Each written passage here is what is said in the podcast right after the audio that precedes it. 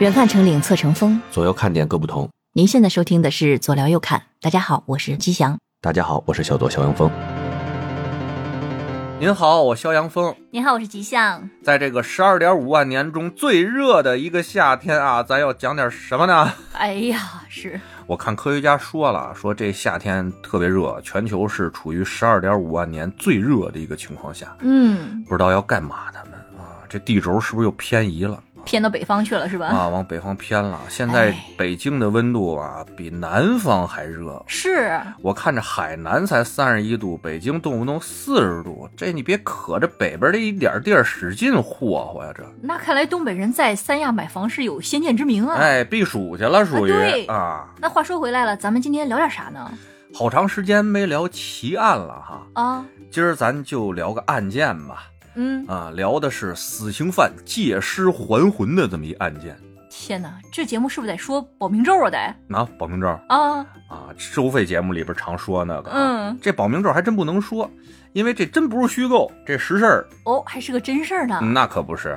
我还说这不是暑期了吗？咱们聊点什么跟暑期相关的一些节目呢？暑期相关的节目，啊，死刑犯暑期借尸还魂案，哎天哪，还魂还挑日子是 不是？哎不是呀，暑期有关的吗？就升家，就是升告啊好吧，升官了。哎，生关联。话说回来啊，大家听那个小说评书嗯，啊，看电视剧、电影什么的，呃，记不记得有这么一个场景啊？在死刑犯准备执行死刑的时候，刽子手把这大刀举起来，正要手起刀落送他上路的时候啊，老得有一个人高声喊叫：“刀下留人。哎， 哎，这么一句完了，这哥们儿就死不了了。不过你也得看啊，这个跪着那儿的这死刑犯是主角呢，哎，还是个小缩了屁？哦，所以看有没有光环。哎，嗯你这小缩了屁，基本就没人喊了，大家都说嗯好好这好嗨，啥都好啊。哎，今儿啊，咱就讲一个近代啊，不是近代了，二零零八年，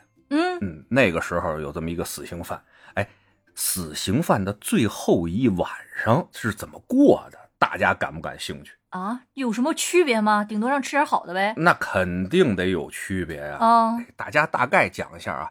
一般情况下啊，这死刑犯到最后一天了，最后一晚上，明天就要执行枪决了。嗯基本上呢，得跟他说你有什么遗言啊，该留的留一下啊，嗯，还有什么愿望啊，只要不太过分啊，这个所里边的基本都是得给你满足一下。能不能见爸妈呀？有的话想见的话，基本都能见得到。哦，当然了，在最后一晚上也得把那个全套的都给你上上，手铐啊、脚镣啊什么的，哎，嗯，都得给你上全蒙了。有不少的那个犯人啊，都喜欢留个遗言什么的，但是自己可能学问不太好，或者写字也不太好啊。嗯，专门还有的监狱呢，有专门的这个负责代笔的人呵，啊，就经常给他们写这些东西。还有的呢，抽烟要，嗯嗨，经常有三五盒烟一宿的啊，管教也得旁边盯着，那不可能让他拿着烟自己那儿狂抽啊，对吧？嗯得看着他。还有呢，要喝酒的，这一般不让喝啊，但我是听说过，就是有那么几罐啤酒，给他尝一口啊，满足一下也就完了。哦，就只能喝点啤的。哎呀，基本上是不应该给喝啊，说实话，嗯嗯但有呢也能也能满足一下啊，嗯嗯意思意思就完了。再有呢，就是想吃点啥的，肯定得给做点啥嘛。嗯，包括叫上一些监友、狱友什么的过来陪他打打牌啊，聊聊天儿啊。还有这心情呢？哎呦，怎么着，就是说平缓一下人道主义嘛，对不对、嗯啊？经常那些监友、狱友有的还安慰呢，说没准儿明天还有缓儿啊。但是大家都知道没什么缓儿，嗯，但话得这么说，就是想想过去，嗯，聊聊未来，还有未来呢，还哎，基本上就这么一情况，并且呢，哎，管教在走之前呢，还得问一句，明天早上想吃什么呀？哎，也得给顿顺口的。嗯，到明天早上吃完了以后，再换一套刑具啊，重刑的刑具给换上，就拉到刑场。基本上呢，问个有什么遗言没有啊？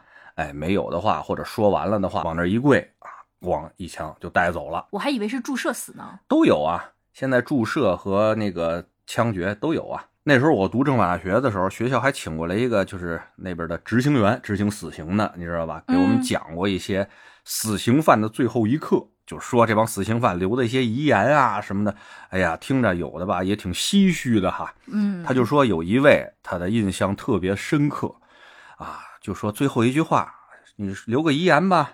那死刑犯就低着头说：“有啥遗言啊？家里都啥人都没了，啊，也无牵无挂的。”他说：“那你得留一句什么呀？”那死刑犯就回头冲着那个执行员说：“哎，那我问一句啊，咱女排昨儿赢了吗？”哎呀，这个你 说说谁说赢了，放心上路吧。嗯，就我不知道赢没赢，反正 这时候也得说赢了。是的，哎，是的放心上路吧。还有他妈更狠啊，跟那个管教这块儿啊，可能关系处的比较好，管教比较负责任那种。嗯，死刑犯上路之前是给留给管教的遗言，说管教你是好人，多谢我在里边儿你对我的照顾啊，嗯等我有时间回来找你喝酒啊。呃这后半句大可不必 吧？哎呀，吓那管教啊，脸嗯儿煞白。嗨，哎，反正啊，这事儿多了啊，其实这都能讲一期，就是怕大家不爱听，你知道吗？嗯总归是比较哎残忍丧也一好，点啊哎，哈比较丧一点的，就不说他们了。说回到今天这案件吧，嗯要说这案件的起点啊，得从两千零七年的三月开始说起。哦，在新疆的博乐市啊，有这么一个村民叫做史维春，哎，嗯咱就叫他老史吧。嗯老史啊，那天下午接了一电话啊，电话那边就捂着嘴说的，恨不得就说：“哎，老头儿啊，现在啊，你侄子在我们手里呢，知道吗？”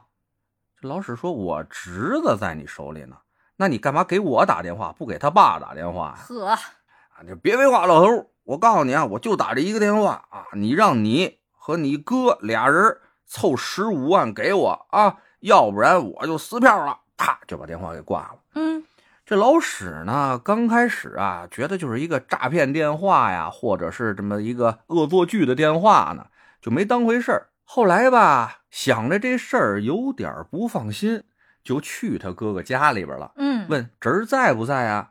他哥说：“哎，是有两天没见着他了哈。嗯”哎呦，这老史心里就有点觉得这别是真的哈，就跟他哥说啊：“您赶紧给侄儿打个电话啊，看看在哪儿呢。”我刚才接了一电话，好像那边说什么绑架了，把这侄儿啊让咱交赎金呢，你打个电话问问吧。于是呢，他哥哥就开始打电话吧，一打电话关机，哦，这一关机，这老二位啊就有点慌了。那肯定啊，哎，就继续打吧。又等了有一天左右的时间，还是打不通电话，这不行了，扛不住了，是啊，这得报警啊，嗯，报警去了。警方吧一听有人失踪，而且老史还接着来这绑架的电话，嗯，马上就重视起来了，各方面的排查呀。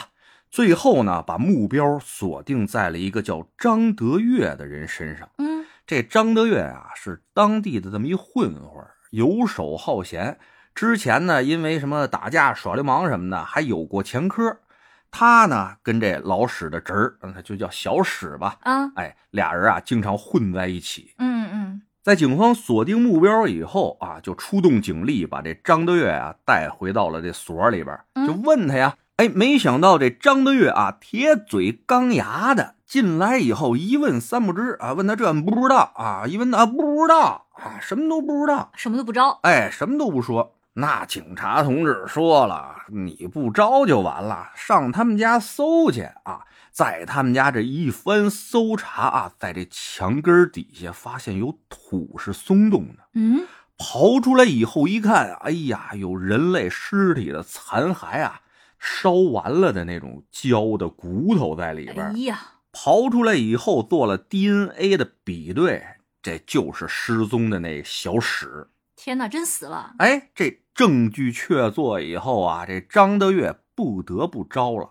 他就说呀，哎，这小史这傻屌哈、他没事儿跟我这儿老吹牛，说他大爷，说他爸做生意啊，每个月挣几十万、几十万的挣。我就说，那你这拿出来给我们看看呀，对不对？让我们也见识见识，对吧？别没事儿老吃我们喝我们的，从来自己出门一分钱不带的，老这吹牛，对不对？嗯那小史呢，老说今儿脱名儿，明儿脱后的啊，从来都是铁公鸡，一毛不拔。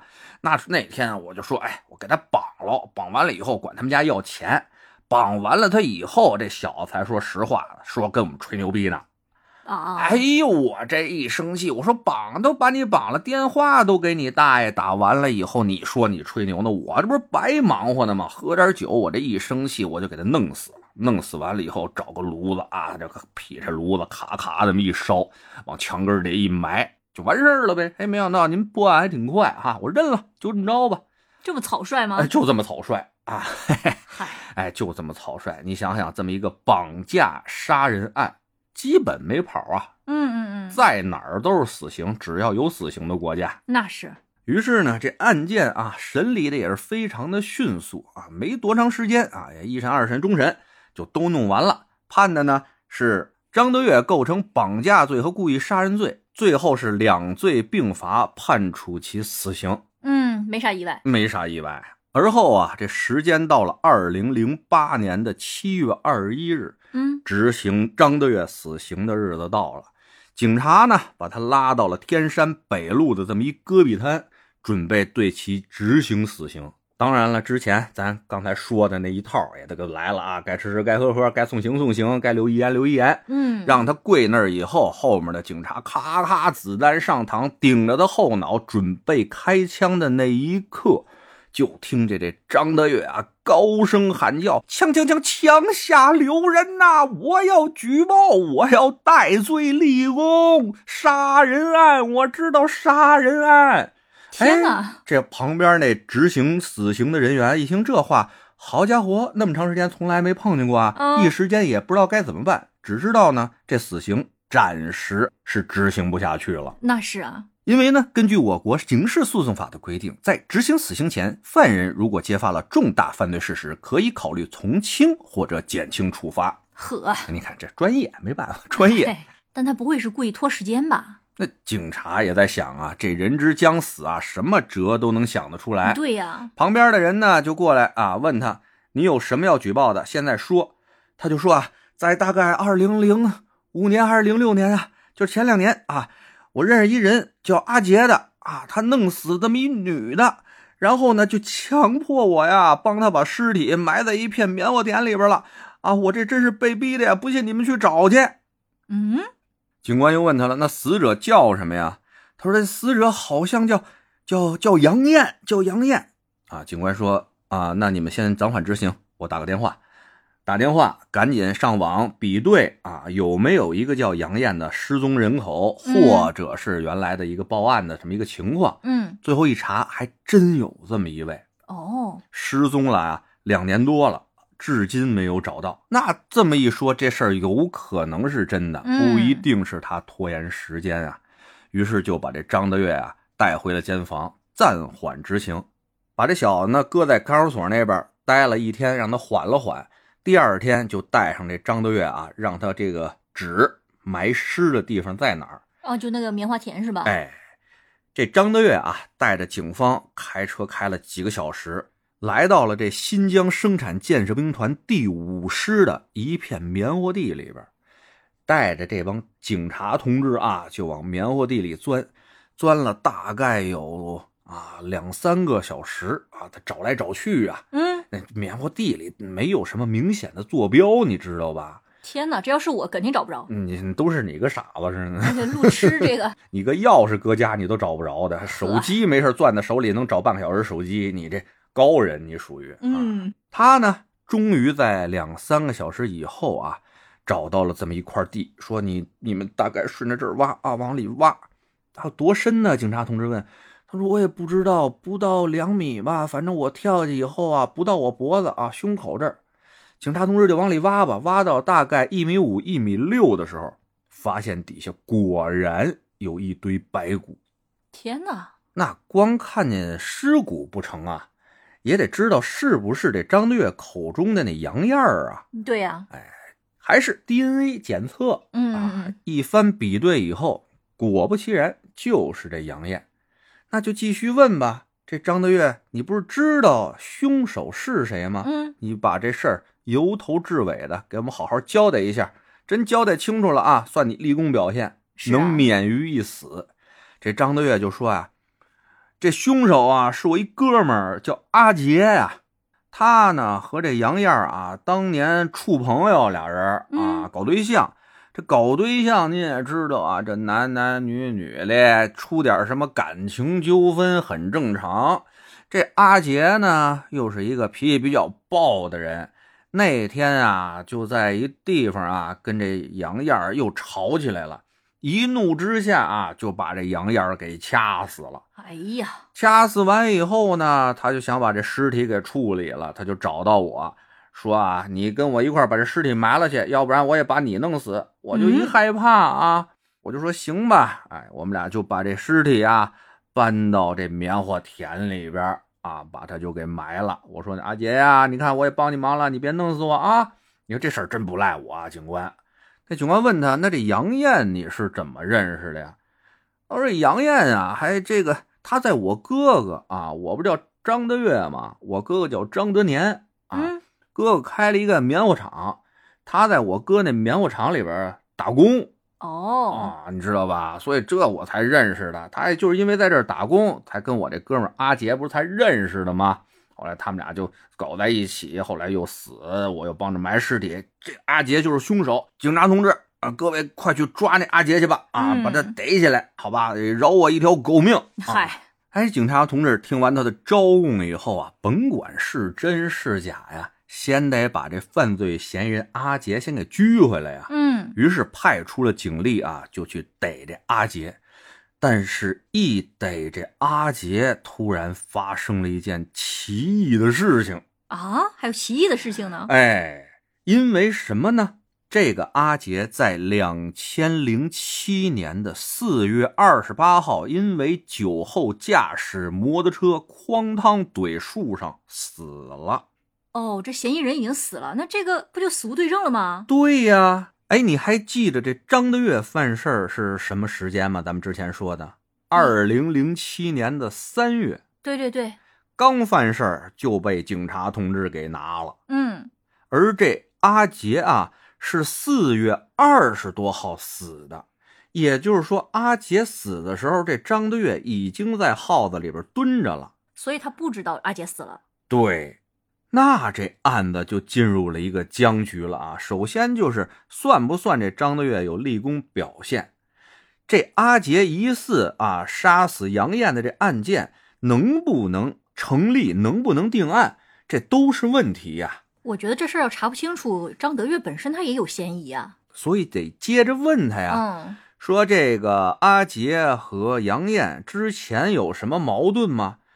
哎，张德月说嗯不知道啊，不太清楚。反正就是这次因为什么我都不太清楚，还是一问三不知的那个感觉。嗯，警察同志就琢磨了，就算是俩人啊谈恋爱，有的时候小打小闹的，那怎么至于杀人呢？是不是嗯？这是第一。第二呢，这张德月提供的第一犯案现场，也就是这阿杰他们家，找不到任何犯罪的痕迹。嗯，这的确时间也太长了，那你是知道吧？啊，这如果说把人那个什么砍死啊，或者用什么见血的那种方式方法呀，可能还能留下点血迹什么的。他这掐死的这个嗯，是，很难取证，但是啊，也不能因为这么一个毫无头绪的迷无头案，就让这张德月吞过去，对吧？逃过一死啊，还得继续侦查，继续调查。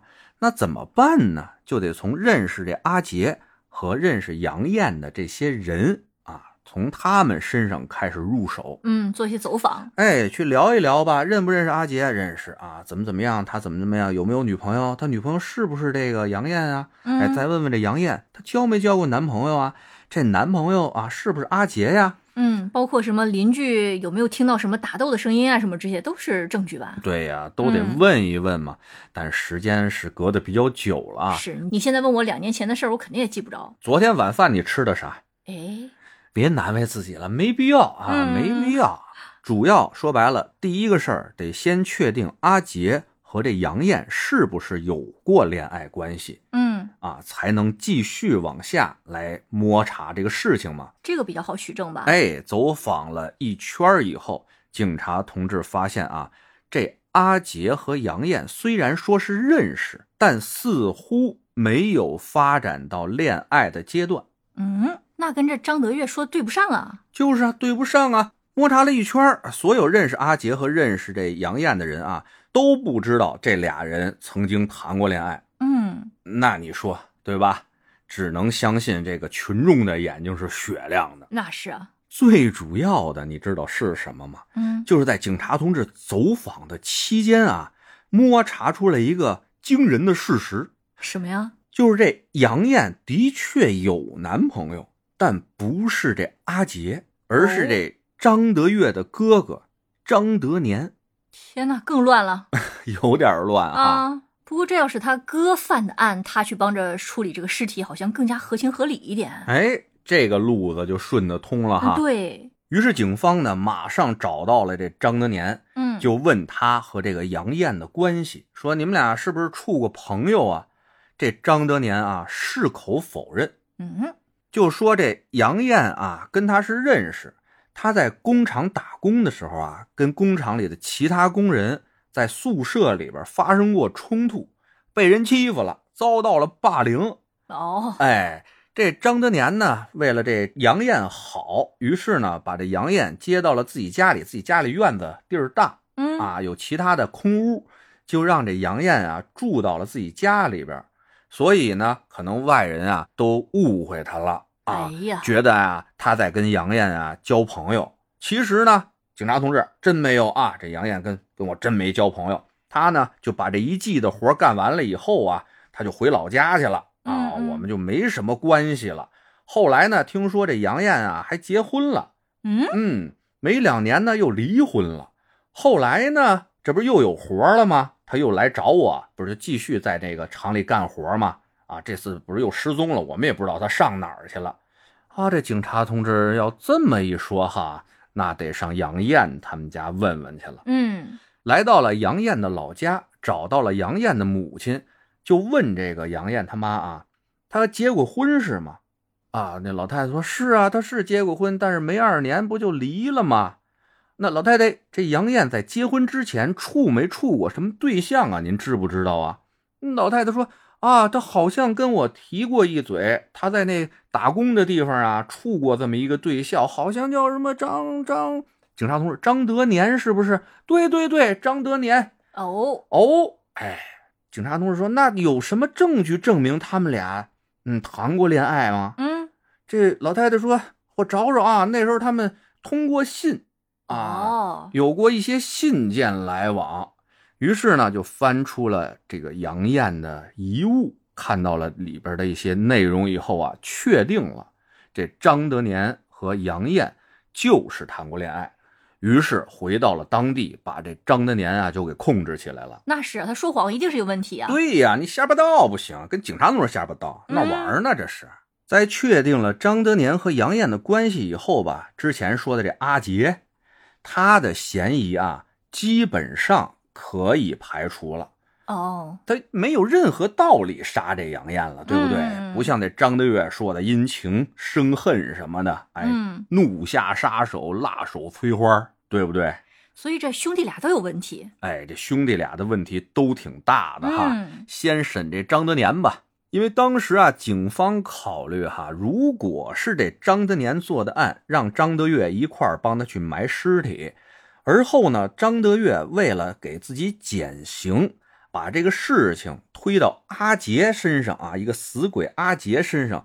又能把自己这个刑给减了，还能帮自己哥哥脱罪了，那是一举数得的这么一个事儿啊。嗯，但关键在于啊，这张德月是怎么知道这阿杰死了、死无对证这件事情？那他在看家的时候就没有跟外界联系吗？也不可能啊。因为你要知道啊，像这种重刑犯，啊他们尤其是在判决之前，或者是啊刑侦调查结束之前，他们能够接触的人是非常少的。就算他们接触的时候，旁边连监控带狱管全盯得严严实实的，不可能让他们传递什么奇奇怪怪的消息。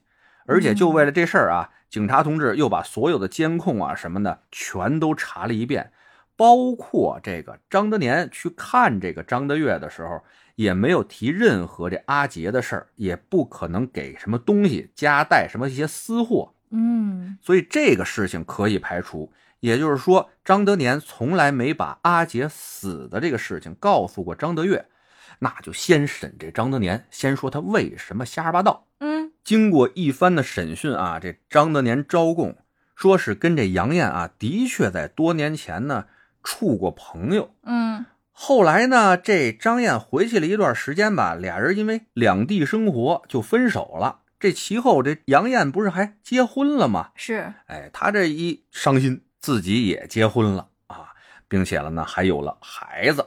谁想到这杨艳呢，隔了二年又离婚了，自己的日子呢过得也不好，给她打电话说能不能还回来打工。她呢说没问题啊，你回来打工就打工吧，我们这儿也不差你这口人，对吧？这杨艳回来以后，哎，还跟这张德年说呀，还想跟他哎旧情复燃一下。呵，人家都有家了，对呀，这张德年呢就说：“你看我这儿又有家了，又有孩子了，过得也不错啊，这不能惹这事儿，对吧？所以呢，当初您来问我这事儿的时候啊，我也就心里啊多了个思忖啊，就说这事儿不认不就完了吗？本来后面我们俩也没啥关系了，但您看您这么一说，现在我知道我错了，不应该抖这机灵跟您撒这谎。”但是啊，这杨艳的死是真的跟我没关系啊。嗯，但话说回来啊，你说不是你，那就不是你了。先羁押起来吧，警察同志就调查去啊。嗯，从这张德年的身边啊，就开始排查，包括啊往回反推，就是这个杨艳死亡当天，这张德年在哪儿哪儿哪儿呢？嗯，有没有不在场证明？对啊，找了一圈儿，首先啊，从这个啊身边人这块儿问出来，这后来杨艳回来以后，跟这张德年呢，的确是没有什么太多的接触。嗯，这张德年呢，也的确是啊，没有什么理由下死手把他弄死。自己呢有家有业的，对吧？嗯开着那么大厂子，有媳妇儿有孩子，又没跟这杨艳有一腿什么的，怎么就能下这种死手呢？最后啊，有一个实在是很直接的证据啊，证明这张德年啊没有犯罪的这个可能，就是什么呢？在杨艳死亡的那几天，这张德年都在南方出差，嗯，酒店、机票，一切证据链齐备，哎呀，完全没有作案的时间和动机。那这么听下来，我觉得最大的嫌疑人就是张德月了。他毕竟知道尸体在哪里啊。哎，接着回去审这张德月吧。那张德月就是咬死了，是这阿杰干的啊，就是自己什么都不知道，一时啊，让这起扑朔迷离的案件呢，进入了一个死循环了。嗯，那如何破局？警方这边也是经过了再三的思考啊，最后啊，找到了一个突破点，嗯，就是说这张德月到底是从什么地方知道这阿杰的死讯的？嗯，这是一个点。嗯，如果他不知道阿杰死讯的话，他把这事儿说出来，咱们把阿杰逮着，不就是能够证明他说的话是真的是假的了吗？嗯，他如果知道这阿杰死了，他知道死无对证了，他再说出这个事儿来，那就不一样了。这事儿，嗯于是啊，大家就把整个这张德月在羁押期间接触的所有人挨个排查，最后啊，皇天不负有心人啊，终于啊发现一个叫克吉特的，他呢跟这阿杰认识，并且在这张德月在押期间啊，这克吉特在牢房里跟他有过接触，就说白了，关在一屋子里过。呵，他呢是二零零八年的四月，因为涉嫌这个盗窃，被警方抓获了，嗯然后扔的呢跟这张德月一个牢房里边了。那就赶紧找找这克吉特吧。警方找到这克吉特以后啊，就直接问他：“你认不认识张德月？”这克吉特：“张德月，张德月是谁？啊不嗨认识，不认识。”警方当时心里边就一咯噔啊，说不认识。哎，别急，别急，这么着，拿出张德月这照片来，这个这就是张德月，你认识吗？哦，这个认识，曾经一个牢房里过嘛，对吗？嗯一个牢房里过嘛。啊，阿杰你认不认识？阿杰我也认识。然后阿杰酒驾开摩托车撞死了，这事儿你有没有跟这张德月说过？嗯这柯基特想了想，哦，说过在牢房里聊天嘛，盘道儿，你们的话盘道儿，说起来都认识谁？他问我认不认识阿杰，我说认识啊。他说哦，那我们也是朋友了。那那我说哦是啊，但是很遗憾嘛，这个阿杰死掉了，死掉了啊。呵，好，我就把这事儿跟他说了啊。这张德月当时也是非常的遗憾啊，嗯，这就能看出来这个张德月是早有预谋。哎，回去得问他呀，因为这个证据和口供啊，这个事情必须穿成链儿，才能成为证据链，嗯才能有用。回去就跟这张德月就说啊，哎，三下或五聊的，最后给他聊出来了，他知道这个阿杰的死讯。有了这个突破口以后，警方就连夜审讯这张德月啊，嗯最后啊，在我警方强大而专业的审讯攻势下，这张德月啊不得不招供了。就是在二零零六年的十一月份啊，他那天刚喝完酒，骑个摩托车，正好看着这杨艳啊在那儿溜达呢，他就骑过去了，说：“哎，干嘛去呀？”因为他知道这杨艳原来啊跟他哥谈过恋爱，呵， 但是呢，啊，后来俩人没成嘛，嗯算他一个半拉嫂子，你知道吗？这小叔子啊，嫂子，哎，你想，哎呀，哎呀，这个挺挺脏啊，太龌龊了。然后这有撩一下是吗？啊，就说了，你干嘛去呀、啊？这杨艳就说啊，我这个不是这一季的工作又结束了吗？我这坐火车回家，奔火车站去。这张德月说，那来坐我摩托车，我送你去吧。嗯，杨艳也没多想，就坐上了这张德月的摩托车。谁想到啊，这张德月啊，把摩托车开到棉花田的时候，哎，就觉得胸中有一股欲火难耐啊，就说：“哎，我上趟厕所撒泡尿去。”就进了这棉花田了，一直啊在这棉花田里边待着。这杨艳呢，一等不回来，二等不回来，就说看看他干嘛去吧。对啊，要不然车都误点了。，对呀、就叫着说：“哎，德月儿啊，德月儿！”就进了这棉花田了。哎，这一进棉花田啊，这张德月儿就扑了上去啊，就把这杨艳扑倒在地，欲成就好事啊。嗯但是这杨艳啊是殊死的反抗，在俩人正猛的这段时间啊，这张德月啊又因为喝了点酒，下手没轻没重的，本来想让他别出声，但是你捂嘴去，脑子有病嘛，掐脖子啊，你别出声，别出声，别出声啊，就给掐死了。丧心病狂。一会儿的确是没出声了啊，气儿也没了。嗯，这张德月发现底下这人已经死了，这酒醒了一大半儿啊，说这可咋办啊？嗯赶紧吧啊，找个地儿啊，找了把铁锹，挖坑就把这杨艳给埋了。嗯这事儿呢，又埋在了这棉花地的很隐蔽的一个啊找不着的那么一，就说白了一片大地啊，嗯谁要不是特意找，能找得着啊？就埋了那么一个地方啊，把土呢也平整了一番，觉得这事儿呢神不知鬼不觉的啊，就算没有了。后来啊，要不是因为犯案自己把自己举报了，杨艳一案啊，现在还破不了呢。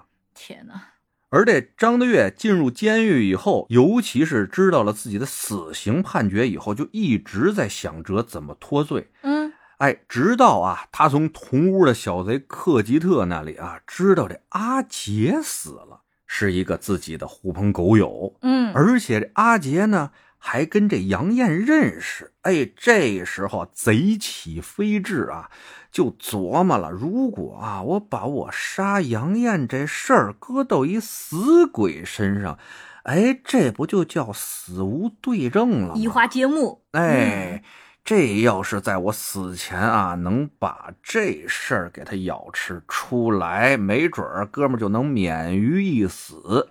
嗯所以到了这死刑执行的时候啊，他才这么高声叫喊，刀下留人。我觉得啊挺聪明的。如果提前说的话，感觉好像他是想好的；但是如果执行的时候他突然说，好像感觉是被吓出来的。甭管他怎么想吧，反正这事儿呢是天网恢恢，疏而不漏，没让此奸贼啊诡计得逞啊。嗯，哦，你说的这个借尸还魂，就说的是这个意思。对呀、借这杨艳的尸体想还自己这条命嘛，嗯回个魂儿嘛，对吧？嗨，我以为又有灵异呢。那不能够 啊！灵异的，咱之前都得说点什么，知道吗嗯？哎，都得说，纯属虚构啊，如有雷同，纯属巧合啊。嗯这这这说点什么？没说这话呢，大家就知道这里边基本都是真事儿，嗨，好吧？那接着说这张德月的结果啊，所有的事情都已经查清了。那么没几个月以后啊，法院最后决定啊，继续执行死刑。让这张的月条狗命啊又苟延残喘了这么一段时间，最后也是难逃一死啊，结束了他罪恶的生命，就应该毙两 枪。嗯，枪毙十分钟。对，哎，得嘞，故事是讲完了哈。哎，我听着人家那播客弄的，人最后都说我要月票，要什么订阅，还要什么五星好评、点赞什么。嗯我们也求一波是咱吗？呃 咱咱应该求个啥呢？咱 嗨，你这小孩子才做选择，我们全都要啊！月票、订阅、关注，全都要，真臭不要脸！臭不要脸劲儿是吧？哎呀，其实我觉得想要个五星好评啥的啊因为是哎呀，好多小宝宝真的听我们这节目完了以后，觉得哎他们讲的是什么听不懂，然后就给个零星。哎呀，这每天弄 得我可闹心了。就我经常啊，偷偷的把那些零星的那些听友啊啊，我就点开他。看看他听的是什么，人一老看着他们听什么《米小多上学记》，什么什么《圈圈无敌小超人》什么的，我这头大，知 道吧？我说是不是西马这块儿就应该就针对性的推送一下？这岁数太小的就别推我们这所以我们是迎合一下，要不然、哎呀打不过就加入，咱们做个暑期档要的。了命了。但你知道，好多时候吧，可能是这宝宝们拿着爸妈的这手机号听，哦，这倒是可能，这你就没法管了，对吧？嗯，反正求一个五星护体吧，谢谢大家了、嗯啊！谢谢订阅、月票啥的给吉祥啊， 五星订阅给我。 嗨，一样不缺。哎，这俩人干就有这么一好处啊，嗯就是舔不要脸的时候都能大家分担一下，对吧哎？呀，行了，那今儿的不要脸就不是，那今儿的事儿就到这儿吧，大家拜拜。 好嘞，大家拜拜。